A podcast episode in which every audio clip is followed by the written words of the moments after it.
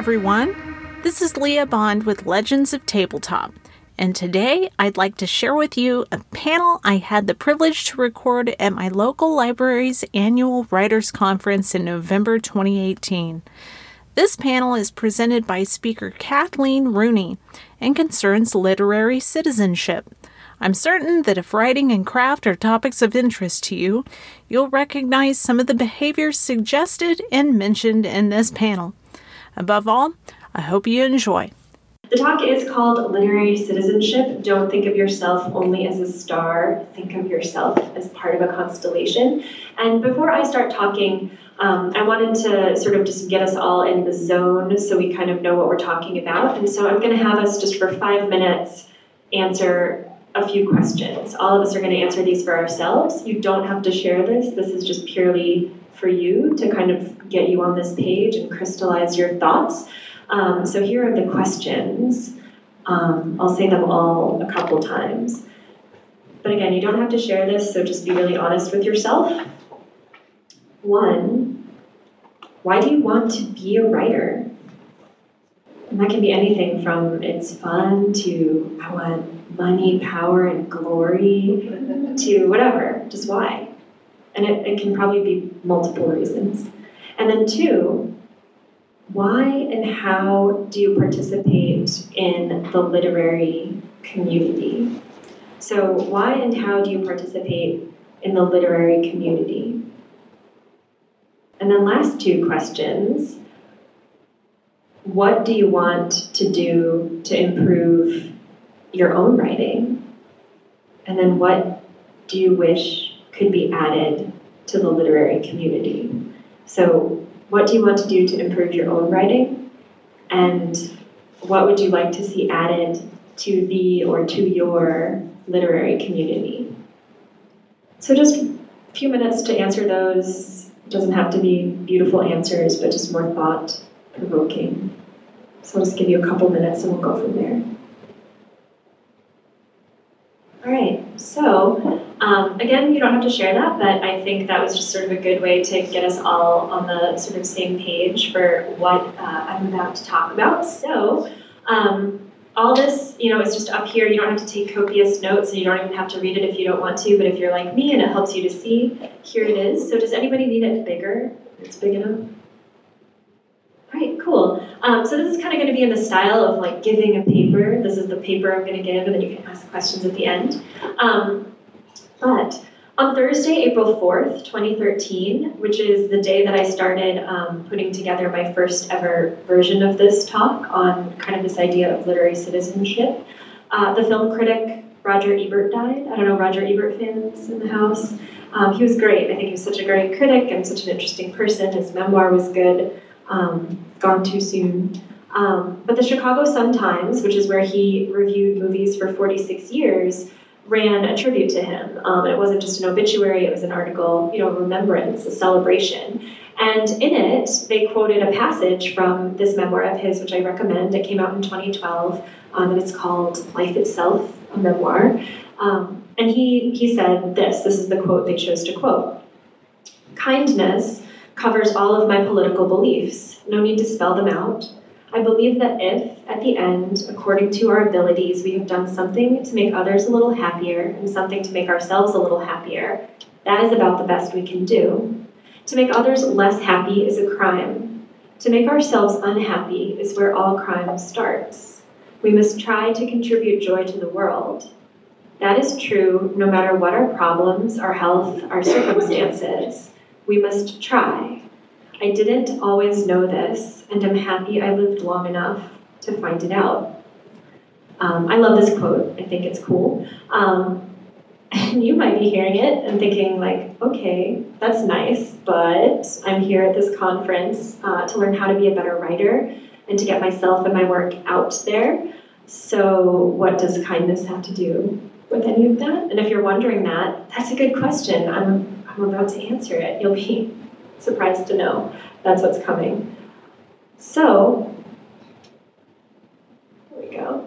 Um, I would answer that kindness um, sort of has everything to do with the goals of being a better and or published author, um, because although Ebert here is describing um, kindness as his politics, uh, I would say that so too could it work as an aesthetics or a poetics. Um, and so just to pause there, I think you know a lot of times we get really caught up in the practical aspects of being a writer, which we should, right? Learning technique, doing prompts, reading journals, that kind of thing. But I think sometimes it can be helpful to step back and get a bigger picture. And so that's where your aesthetics or your poetics would come in, right? Your articulation of the set of values um, or motivations that drive the desire to do any of that other stuff in the first place. Um, so, you know, kind of, I think kindness, as Ebert posits it, could underlie your sort of everyday practice of your writing or even your orientation toward the world. Um, because I think it's kind of something that should be done in your everyday life, um, but also in your writer life. So, um, I'm into helping people get their work out there, but I think a better way to think of how to get your work out there is not so much as self promotion, but as literary citizenship. Because I think a lot of writers, if we get so lucky as to be to the point where our stuff is being published and we're appearing in magazines, we're coming to stuff like this, um, I think a lot of times writers are like more introverted, not always. I'm an extroverted writer, but people always make me feel weird about that. I love talking to people and meeting people, but I know some writers, you know, we write because we don't want to necessarily be like, look at the book, don't look at me. Um, so self promotion and getting your work out there can sometimes feel exhausting, or it can sometimes feel inauthentic, or it can feel sleazy. Um, and so this is a way to think of it um, not just through semantics, but to make it something that's not any of that, but something that you just kind of want to do anyway.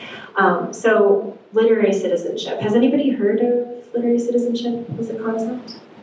Cool. Okay, just a couple. So, you know, to give a definition, and also credit where it's due, um, because being a good literary citizen means giving credit where it's due. Um, I didn't make this idea up, um, but I really love it as a concept. And so, if you're curious about who sort of invented this, his name's here, and this is part of why I wanted to project it. His name's Blake Butler.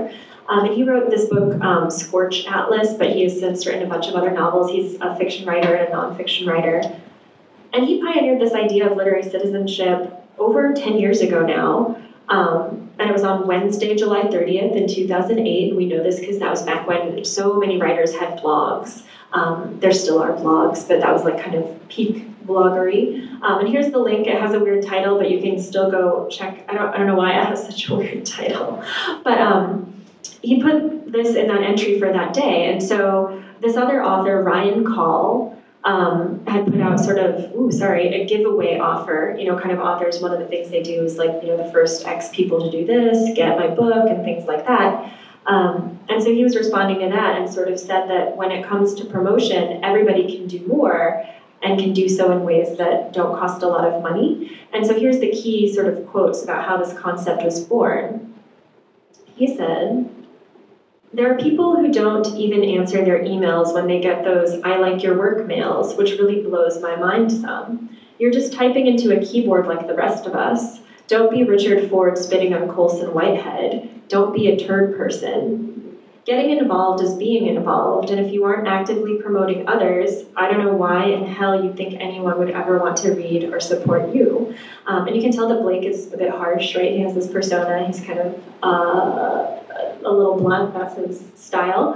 Um, but I think he makes a good point, and this concept was kind of picked up on other blogs, and this other writer, Dinty Moore, um, who I recommend as well, he um, writes this. Uh, or runs this blog um, slash literary magazine called Brevity. Has anybody heard of it?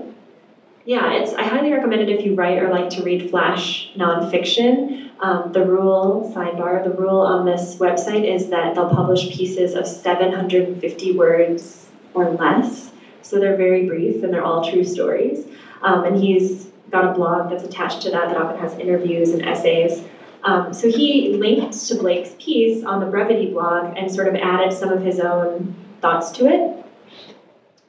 And so he is the one who kind of coined this term literary citizen. So he says Blake Butler, fictionist, blogged in most excellent fashion recently about the need to be a positive karmic force in the world of literary citizenship. What comes around goes around, he reminds us. So, what is literary citizenship? Um, it's essentially being kind by trying to make both yourself and other people a little bit happier in terms of how you get your own work out there while at the same time helping other people get theirs out there too. So that's all kind of heady and abstract, but to put a finer point on it and to go from sort of abstract to concrete, here's kind of how it works.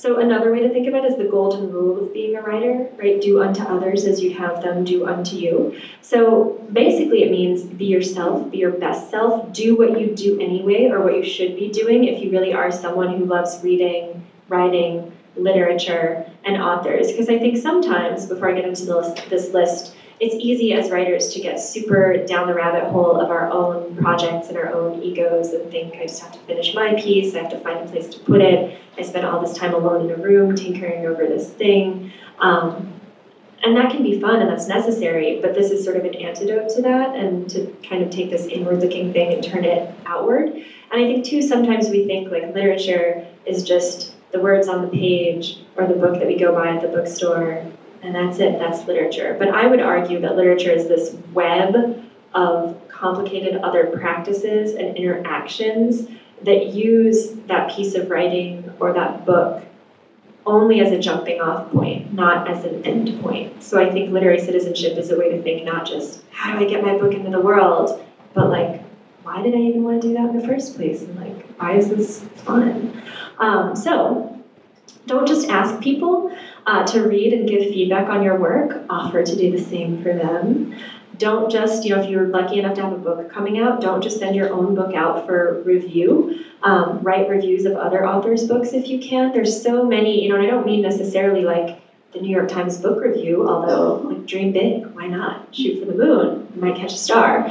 Um, but there's so many small literary magazines um, and websites and things like that that do run book reviews. And so that can be a really great way for you to support writers that you admire or to talk about issues you think are important in the world of literature. Um, I read a lot of book reviews because I love, if you were in my class before now, I love telling people what to read. I'm a professor, and so I'm drunk with power recommendations. Um, but it's exciting. It's a chance to, to you know stand up on a little soapbox and say, hey, look over here. This is cool. Like I liked this. Check it out. Um, and also, it's a good way to like deepen your practice of reading. I think my point in all this stuff is it's not. I'm not saying these sound like Pollyanna do-gooder who's like sacrificing herself for others. That's not it. Um, it's something you should kind of want to do anyway because it benefits you too. So, like for example, if you do a book review, um, you're promoting that person and sharing with other people what you love or maybe what you hate. Right? If you think a book is pernicious, you could take it down, although that's not really where I like to dwell. Um, but you're teaching yourself, right? We all know that if we're reading something and we have to write about it, the depth of our engagement goes so much higher than if we're just reading it casually and then tossing it back in the return pile. So there, I think all of these are things that you give, but you also get. So it's not, it's, it's everybody wins. Um, don't just try to get um, other people to interview you. Try to interview other authors, right? And you've probably noticed this if you spend time in the literary parts of the internet that you know increasingly, like when people have books coming out, they have to do a lot of writing themselves. They want to be doing Q and A's with people that let them talk about the book, or they're writing essays that always have the byline, so and so's book just came out. You know, here's a link to buy it. Um, so you know, don't just try to make that be the kind of thing that happens for you. See if you know if there's somebody you could talk to, you could write a piece about. Don't just hope somebody mentions you in an omnibus article or essay. Pitch articles and essays and mention as many other authors' work is pertinent that you can. Um, I think another way that I like to put it is like try to make people's Google alerts for themselves go off. It's fun. Like it's fun to see like what's people what are people saying about my work and to be like, oh my gosh, somebody engaged with this enough to, to want to talk about it. Um, don't just read something quietly and like it to yourself. Find the author online and write them a charming note. I'm a huge fan of the charming note. I talked about this a little bit in the agent conversation yesterday. And you don't have to be a brown nose. Like if, you know, if you worry about gushing, just be really brief and be sincere. And it can be as simple as just like, hey, I saw what you did and I liked it. Thanks, right? Um, and then, of course, if you do get those, you know, because that's one of the things that Blake Butler is complaining about, I think justifiably, is if somebody writes you a charming note, don't ignore it, right? Say thanks, you know, right back. Or if somebody tweets like, I loved your book, you can at least say like, thank you, you know. Um, it's not it's not hard, and I think uh, you're probably it might be obvious, but you'd be amazed how many people don't do these things. And again, I feel like at the end of the day, this is all stuff that is just like fun and like part of why hopefully some of us are doing this in the first place. Um, also, don't just hope that people tweet and Facebook and Instagram and blog about you. Um, if you have those platforms yourself, it's so easy if you read something to just um, you know take a picture of it, you know, kind of shelfie style, and be like, hey, I just finished this great poetry collection by Kim Addonizio. It was amazing, you know, and like put it out there. Um, not necessarily because you're hoping she, you know, Kim sees it as like, oh, a fan, you know, maybe I'll do something for her someday. Um, but because you really loved it, and you really do want to like buttonhole people and say like, this book was great. It'll make your life better if you read it. You know, share that stuff. Um, and then also like bigger stuff, and it really depends on the time and the location. Um, but if you have time or can make time, start a journal or a press and dedicate yourself to making the literary landscape a more diverse and beautiful place.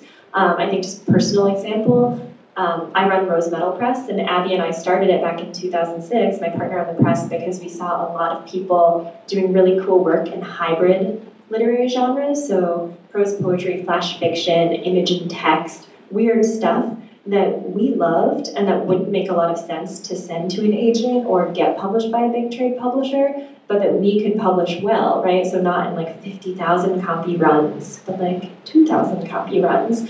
Um, you know, we published, people often say, like, I wrote the kind of books that I wanted to read, which I think is great. So we publish the kind of books that we want to read. Um, and also, these days, if you don't want to go the paper route, although I love books as objects, um, it's not super hard to, you know, you can set things up online. It's, the barriers to entry are excitingly low, so you don't have to make it a big, burdensome, uh, cost uh, inefficient kind of thing. Um, but I will say, if you do do that, you want to make sure that you have the follow through, right? Run it like a pro. Don't use it to publish yourself or get attention. Really treat it seriously and be fair, ethical, and responsive to the people who submit to you. Um, once you decide who to publish, do your best to get their work not just printed but read. Promote other people as much as you possibly can, and usually those people will notice and want to promote you back. So, again, not that it should be some easy, like, I scratch your back, you scratch mine, but just that's what a community can be. Um, and if you have time, go to and or organize readings and literary events. I'm preaching to the choir, I know, so I apologize if you're all sitting here being like, I'm already an awesome literary citizen. And that's great, and thanks for listening. Um, but I just, uh, there's so many ways to do more if you want to. Um, so you know, don't just invite people to come hear you read, but go hear them. Or if you you know live in a community and you're part of a writing group and you're like, oh, it'd be cool if we like just had an open mic night once a month, or if we asked the library if we could do a thing. You know, why not?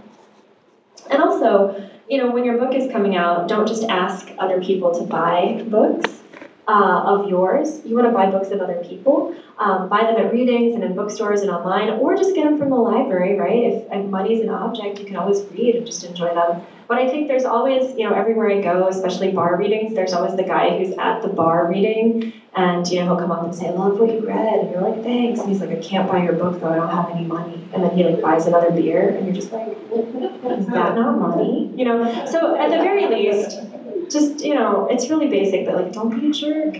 Um, at its most minimal level, literary citizenship does amount to just that, not being insensitive, not being a jerk. Um, but at its best, which I think again, you all are already here, so I feel like you're already doing the thing. Um, it amounts to being a joyful, engaged, active participant in the field that we call literature.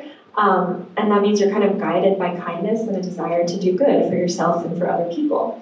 Um, so that, in a few paragraphs, is literary citizenship. It's a concept that I feel like once you've heard it once now, if you hadn't heard of it before, you'll start noticing it other places or start being like, hey, I'm already literary citizenshiping. Cool. Um, I think as writers, there's like a thrill to knowing the name for things or finding out that a thing you've been doing has a name. Like I felt sidebar that way. I'm a walker, I love walking. And then when I got to college and found out there was this thing called flânerie, this fancy French word for aimless walking through a city, I was like, I've been a flâneuse my whole life, and now I know it. So maybe you're like, I've been a literary citizen for years, and now I can just say it. Um, so, to sum up, and then maybe open questions, um, you can, if you want to, think of a lot of these practices that I've just described as networking or you know going out and making connections um, or setting people up from whom you can later call in favors. Um, and that's all something to think about. But to me, I think sometimes, again, going back to why you know some of us are writers in the first place and how that can feel a little weird, um, rather than thinking of it in maybe those manipulative and opportunistic and sleazy terms, um, you can think of it, you know, as just something you truly and sincerely want to do. Um, and I will say though that it can open doors to you, right? And just as an example, I'm not saying this always works, but again, thinking a few steps ahead, if you're a writer, you're here, you're working on a piece, maybe you're working on a book, someday your book's about to come out, and then your agent says, or your editor says, great news is coming out, but now you need blurbs, right, for the back jacket copy. Um, who are you going to ask for blurbs? And you don't want to be like, I don't know anyone. I haven't talked to anyone for five years When I was finishing this book. I have no friends. Um, you know, and so doing this can be a way to do it, right? Maybe you interview an author you love, it goes well, you publish it, and you're like, hey, Kelly Link. I stayed her because I love her and I interviewed her. And you're like, hey, we did that interview. I love you. You know, I love you. I've got a book coming out. Like, would you blurb it? You know, and if you're just like some rando off the street who's like, hey, I want something from you, Kelly Link will probably be like, no. But if she's like, oh my God, yeah, your interview, that was so cool. So again, I don't want to make it sound like you're just doing this to cash it in later. But you see how all of this stuff can like lead to something inherently fun, but also something that might yield dividends down the road. Um, so either way, you think of it, everybody wins. If you are a kind, thoughtful, community-minded literary citizen, making other people happy will make you happy way happier than just thinking about yourself and your career all the time, for real. Um, and for more information, if you're curious about, you know, this is just scratching the surface of literary citizenship, um, but I want to leave time for questions. Um, there's this website that's just called literarycitizenship.com, and it's run by this woman, Cathy Day. I don't know if any of you know her. She's a great um, novelist and nonfiction writer um, based in Muncie, Indiana. Um, and she teaches a whole class, a graduate class, on this idea of literary citizenship um, in an MFA program because she thinks so many of these things are the practical things that, in addition to point of view and plot and characterization, should really be taught so that when you get to that point, you're not just totally at sea. Um, so, hopefully, after all that, you can now see, we'll go all the way back to the beginning. You can see where my title comes from, which is don't think of yourself only as a star. Think of yourself as part of a constellation because you're both, right? You're a star, you're going to be a star writer, but you're also part of this whole other constellation that makes up a bigger picture um, and makes everything more beautiful and connected. So, that's what I had prepared. Questions, thoughts, disagreements. Yeah. And this is kind of jumping off what you were saying earlier. It's a little off topic from literary. That's okay. But you mentioned something called flash fiction. Mm-hmm. What is it exactly? Oh, yeah, totally. So, flash fiction, um, as defined by Rose Metal Press, um, which is the press I run, is fiction of a thousand words or less. So, short stories that are very brief. But I will say that's just, you know, one woman, one press's opinion. I think that is a pretty standard definition, but there's other places that have even shorter definitions or that break it down, you know, 500 words or less becomes like a micro fiction, or there's like hint fiction, which is under 100 words. There's, yeah, there's six word stories, which are, you know, like that Hemingway, you know, for sale, baby shoes, never worn. Thank you. Yeah, great question. Yeah, and if you if you if I've like exhausted you on the topic of literary citizenship, you can ask me other stuff too, or share your own experiences of literary citizenship. I just, I mean, I came in late because I was Yeah. at a, campaign rally.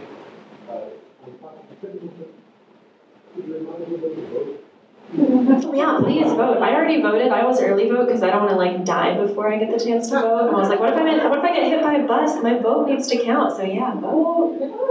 And I think actually, I'm glad you mentioned that because we should all vote. But also, I think that idea of you know being a citizen. I mean, I'm talking literary citizenship, but I think if you're still if you still have questions of like what is literary citizenship, it's like just being a citizen in this subcategory in the way that you would hopefully be a citizen just, you know, of America. Yeah, I think you just came up with the best motivational slogan for the campaign, vote early, you may die. Thank you. Yeah, I'm reliably morbid. Yeah. I tend to catastrophize. Yeah. I was just wondering, what's your favorite platform, I guess, for engaging with other authors, like Twitter, Goodreads, Facebook? Yeah, um, I'm a huge fan of Goodreads. I love Goodreads. Um, both again because I think for me, Goodreads typifies kind of this you win, they win thing that ideally I'm hoping happens because I feel like I win because I love.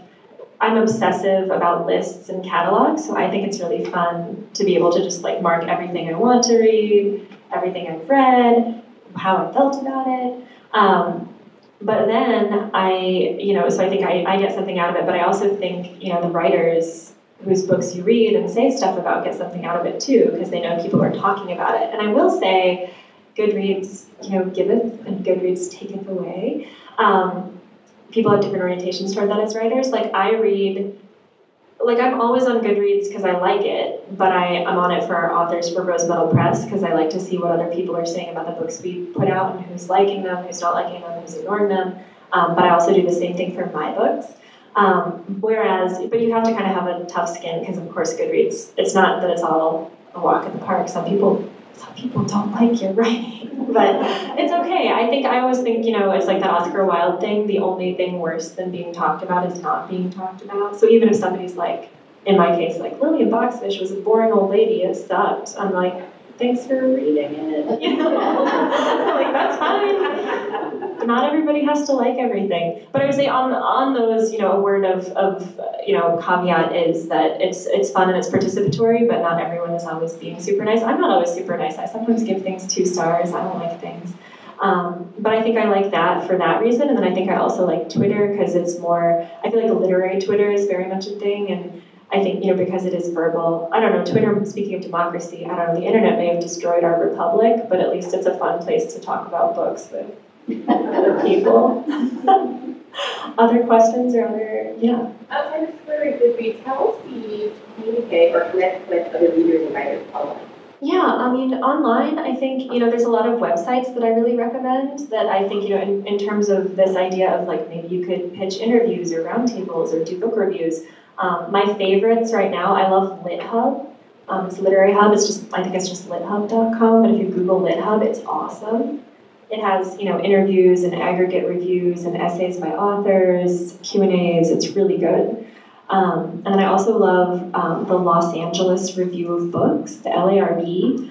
Um, it's it, you know, it's kind of trying to be like the New York Review of Books, a very like in-depth reviewing place, but um, almost totally online and a little more populist, a little more open to all types of stuff.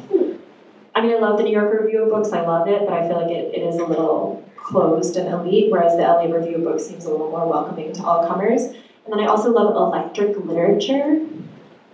Um, and I, again, I think these are all just like electricliterature.com because um, it's kind of a similar clearinghouse site for um, different ways to engage with literature. And then I also love the Poetry Foundation website because they always have features. So even if you can't afford to subscribe um, or just don't need that much paper in your life, to the magazine, which I love, you can see what contemporary poets are saying about old poetry new poetry.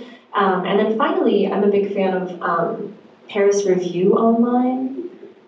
I think again the magazine itself is good, but I find their you know blog and, and online features a really interesting way to see what's being written about and who's doing the writing. Um, yeah, the Paris Review, Paris Review online, like Paris, Paris, France. Yeah. And then I think too, once you start sort of falling down the rabbit hole of the online community, you start seeing links and who people link to, and you can find a bunch more. And I recommended it yesterday, but there's this great website, um, newpages.com, like new as opposed to old, so newpages.com. And they have um, all kinds of stuff, but they do like literary magazine reviews, literary magazine listings, so you can see places you could submit your own work or places you could pitch interviews or book reviews or just you know who's looking for what. Um, and then listings of like writers conferences and stuff because I do think you know in in 2018 it's super important to do stuff online, but also super important to do stuff in real space. And so I think we kind of are living in a good time in the sense that we can do stuff in our own communities, but then also if we're more remote or smaller and we want to do a bigger connection, we can do it through online. But I think you need definitely need both. Other questions? Um, in the back and then in the slightly less back. So, this is kind of like happening, but like, what do you think about, when you're talking about, you know, online stuff, what about author websites? I feel like for me, especially because I write young adult, so I read a lot of young adult, and a lot of that is series, and I like being able to go to the author's website and see their list of books, and like, sometimes I will get sad because I'll find authors that don't to have websites, and then I'm like, well, where do I go? And then usually I end up on Goodreads, that's my next go-to. But, I mean, is that just me, or would you also agree that websites are a good thing? Yeah, I think um, I think having a website is good. We at Rose Metal Press require our authors to have an author website, but we don't want it to be burdensome. I think everybody has to decide, you know, because it's not always good for everybody to be online. It can be a corrosive thing. So I think if you're sitting here thinking like, you know, Twitter makes me sad, looking at the internet sucks my soul out, you know, don't do too much of it, right? Um, or find a way to make it not do that. So I think you can do it in ways that are I recommend that everybody do it just to be reachable and just to have that place. And mean, you can do it just with like WordPress or Tumblr. It can be really low key. You don't have to spend like a ton of money on it. But I do think I, I recommend it because then people can find you and send you nice notes, or you can just have that clearinghouse of like, here's uh, here's a platform where I show you what I do for other writers, right? Here's a section on Q and A's where I interview my favorite YA writer and stuff like that. So I think on the whole, I recommend it, although I understand that it's not healthy for everybody. I have, I have two little questions, kind of. Um, you talked about it, it's okay to write to writers that you admire or whatever, but don't gush. What if you cannot help yourself? You're just gonna gush. Well, they think you're crazy. And then you keep talking about interviewing them. What if you did want to interview them, but you've gotta have someplace to put, you can't just say, hey, I love your stuff, I want to interview. Where, where can you put this interview so that you have a reason? That is a great question. I think, you know, per the gushing, I mean, you know, be sincere, be yourself. Like, if that's your true response, I don't want to tell anybody not to be themselves, but I think, you know, maybe draft it and then take a walk and then come back and look at it again before you hit send. Um, but I think, you know, be yourself if you're being sincere, that's cool. Um, but then I think that's a great question about the Q&A is because it kind of becomes a chicken egg situation where you're like, I want to review this writer and I want to publish something in this place, but like, which do I do first? So I would say, usually, especially when you're just getting started, you would want to try to find a venue and see if you could get it lined up first. Like you could write another one that I love is like Brooklyn Rail. They do really long Q and A's with people, and they're called Brooklyn, but they publish people from all over. It's just where they're based, but they're definitely nationwide. And so you can start on NewPages, et cetera, being like, who's looking for Q and A's, and then reach out to them and say like, hey, this is me, this is who I am. I want to start doing author author conversations. If I were to do an interview with Jane Doe, would you want it? And they, you know, a lot of them might say no, or a lot of them you might not hear back, or a lot of them might say yeah, if you can keep it 3,000 words or less. But I think, you know, reaching out to places and knowing that it might not be so easy, I, I do, I don't want to make it sound like, and then you just publish a bunch of stuff and get more famous. But, um, you, you know, through persistence, you'll find a home. And then I think it is useful then when you go to Jane Doe and say, like, hey, I'm interviewing, you know, Paris Review Online says they love a conversation, you want to do it you know, and, and usually that person will say yes. Or if they say no, you say thanks and you try someone else, you know, because people people do have time constraints. Okay, thank you. Yeah. Um, Can you tell me a little bit about BookTube and what, I mean, I don't know anything about BookTube. What is it? oh my, okay, well, um, there's a very active community of, uh, YouTubers who talk exclusively about books. And Okay. are authors. So, I mean, I, they oftentimes will have a PO box, but they like getting free books, so I just send my book to the bloggers. Um, and then, you know, they review it, and it's a good way to get attention, and Yeah. it's a very warm community. I just, I didn't know whether you had maybe tried that before, or? Yeah, yeah. So I guess I do know what it is, but I didn't know the word for it. So I didn't realize it was. You know Yeah, I do know what you're talking about. I just didn't know it was. Yeah, no, totally. And I've had people cover my books that way and stuff, and I think it's cool. I like it. So yeah, I don't have like all of the coverage that I've gotten that way hasn't um, been directly anything. It's just happened. So I don't really have like a stable of people that I recommend. But I think that's great, right? That's another way. Like, or maybe you could become a booktuber, right? If you're someone who loves books and you're like, I don't want to write all about it. I just want to like set up my camera and like hold the book up and gush, um, which seems to be what a lot of them do in a very cool way. Um, so yeah, I think yeah, booktube, cool. I learned something too. I love it when like the teacher becomes the student. Maybe one more question or comment, because we have a few minutes. Yeah. Uh, What was the sort of process of the Rose Metal Press, how did that factor into your, um, you know, the merit? Yeah, great question. Um, so, uh, Press, the publishing company that I run, was founded in 2006, and I founded it right after I finished graduate school at Emerson College, which has a writing, literature, and publishing program. And so I got my MFA there, but I, and I love poetry, and that's what I got it in, but I knew I wanted to do something with publishing. Um, so when Abby, my partner on the press, and I were graduating, we both knew that we didn't want to go to New York and do the New York publishing thing because it's so consuming. Like it's awesome, and the people who do that work are doing a really important task. But both Abby and I are writers, so we knew we couldn't serve two masters in that way. To like be a serious writer and to work in New York publishing, for most people, isn't going to work. They're both too demanding. Um, but we did want to participate in publishing in a more sustainable way for us. So, um, like I said, we sort of saw that a lot of people were doing what we considered hybrid genre work, and I think that's become more popular. Um, people like Sofia Samatar, um, and people like Maggie Nelson, and people like Claudia Rankine. You know, there's lots of hybridity um, that's becoming more mainstream, but at the time we were a little like not seeing it get a home. So we thought we want to form a publishing company, but we want to fill a niche that we see as needing it. And so we made hybrid genres our mission. Um, but I would also say that if you're sitting here thinking, what could I found? Um, it was, you know, to help those writers, but it wasn't purely altruistic. It was also to make this big task of running a press more manageable. Because if you just start a press or a journal and say, we want to publish stuff, we want to publish good stuff, that's like everything. That'll take all your time, right? Um, but if we say we want to publish hybrid genre stuff, that lets us fulfill this mission that we think is important, but also limits the amount of stuff that people are sending to us, so we don't have to just spend all our time sorting through the slush pile. Um, so I think you know if it's literary citizenship, and then Abby and I are doing it because we love it, we think this stuff is important, and we want to promote it, so we have a good time doing it. Um, it also helps those authors have a home for their work. Um, but it also, you know, raises both of our profiles a little bit. I mean, Rose Metal Press isn't famous, and don't start a small press if you want to be famous, because there's better ways. Um, there's the joke about like how you know how do you make a small fortune in publishing? Start with a large one. It's, it's not the most lucrative. Um, we're nonprofit. We stayed in the black the entire time, but none of us is like going to retire off our earnings from Rose Metal Press.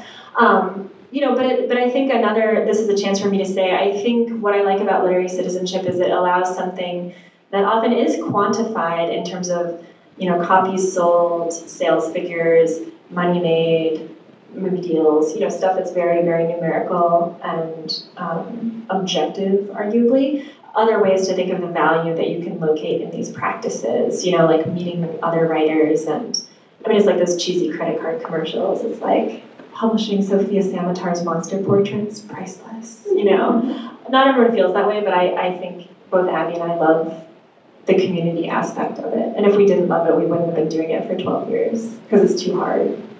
Yeah. How did you come up with the name Rose? Yeah, so Rose's metal is a it's a metalworking term, and so Rose's metal is a solder uh, made of different metals that is also then used to be heated up to join other metals together. So that's our like hybrid thing, where we're taking things with disparate elements. Yeah. Uh, Drexel worth it? Yay or nay? I mean, it's the big one. That's a great question. Is grad school worth it? Um, yes and no. It depends. I think it depends on what your end game is. I think I loved graduate school. I I found it worth it, but I was almost totally fully funded, so I wasn't spending a lot of money on it. And I think that's a, that's the first thing I tell people if they're thinking of getting their master's is how is money an object for you? And if you can go somewhere residential, get fully funded. Um, or if you're doing low residency, do you have like a life that's sustainable that's going to like make this outlay of cash for this degree not destroy your finances? Um, because money is an object for most people. Um, and I think, you know, if you want the MFA because you're a serious scholar and benefit from that kind of environment, great. If you want it because you want the letters behind your name for like a credential that's going to help you in your career, definitely. But I think if you're someone who just wants to deepen your participation, you'll be more serious about your writing, get your work out there, meet people, there's other ways to do it that won't necessarily require you to uproot your life and pay money to do it. Um, but I have no regrets. I loved it. Like I got to you know study with Bill Knott, who's RIP. He died, but uh, in 2014. But he was an amazing teacher. So I do think. I mean, so I kind of like answered but didn't answer. It depends. Yeah, I, I think it's. I, I'm hesitant. You know, I know there's the whole like MFA versus NYC or no MFA versus MFA, but I really think it's one of those things that is case by case. So there's no answer that fits everybody. Last question or last comment? I was just gonna ask you about, because one of the things that, that I did was actually go look at put in to see what you do. Yeah. And then that's what I'm doing, more or less. So if you do that, what do you miss out? Yeah, so if you, you know, like if you kind of DIY your own MFA, I think, I mean, the big thing that I would say that you would miss is the community and the connections. And I think, again, that depends on what you're looking for. Like, for example, just I think speaking anecdotally, just one woman's opinion is probably the best way to do it. Like, I went to Emerson because I really wanted to meet Bill Knott and study with him and, and some of these other teachers um, John Skoyles, Gail Mazur. So I wouldn't have gotten to meet them, and their mentorship actually changed my life in a lot of ways that I don't think I could have got just even reading their work.